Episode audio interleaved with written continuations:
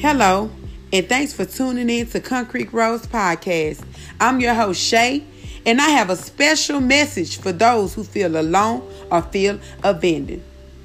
What you need to know is God is with you.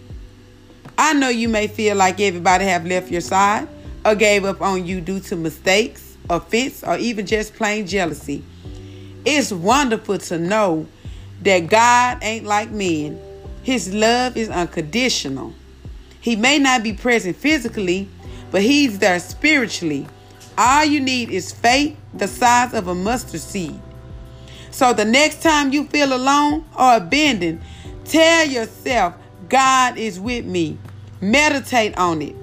Here is a scripture that I would love for you to read.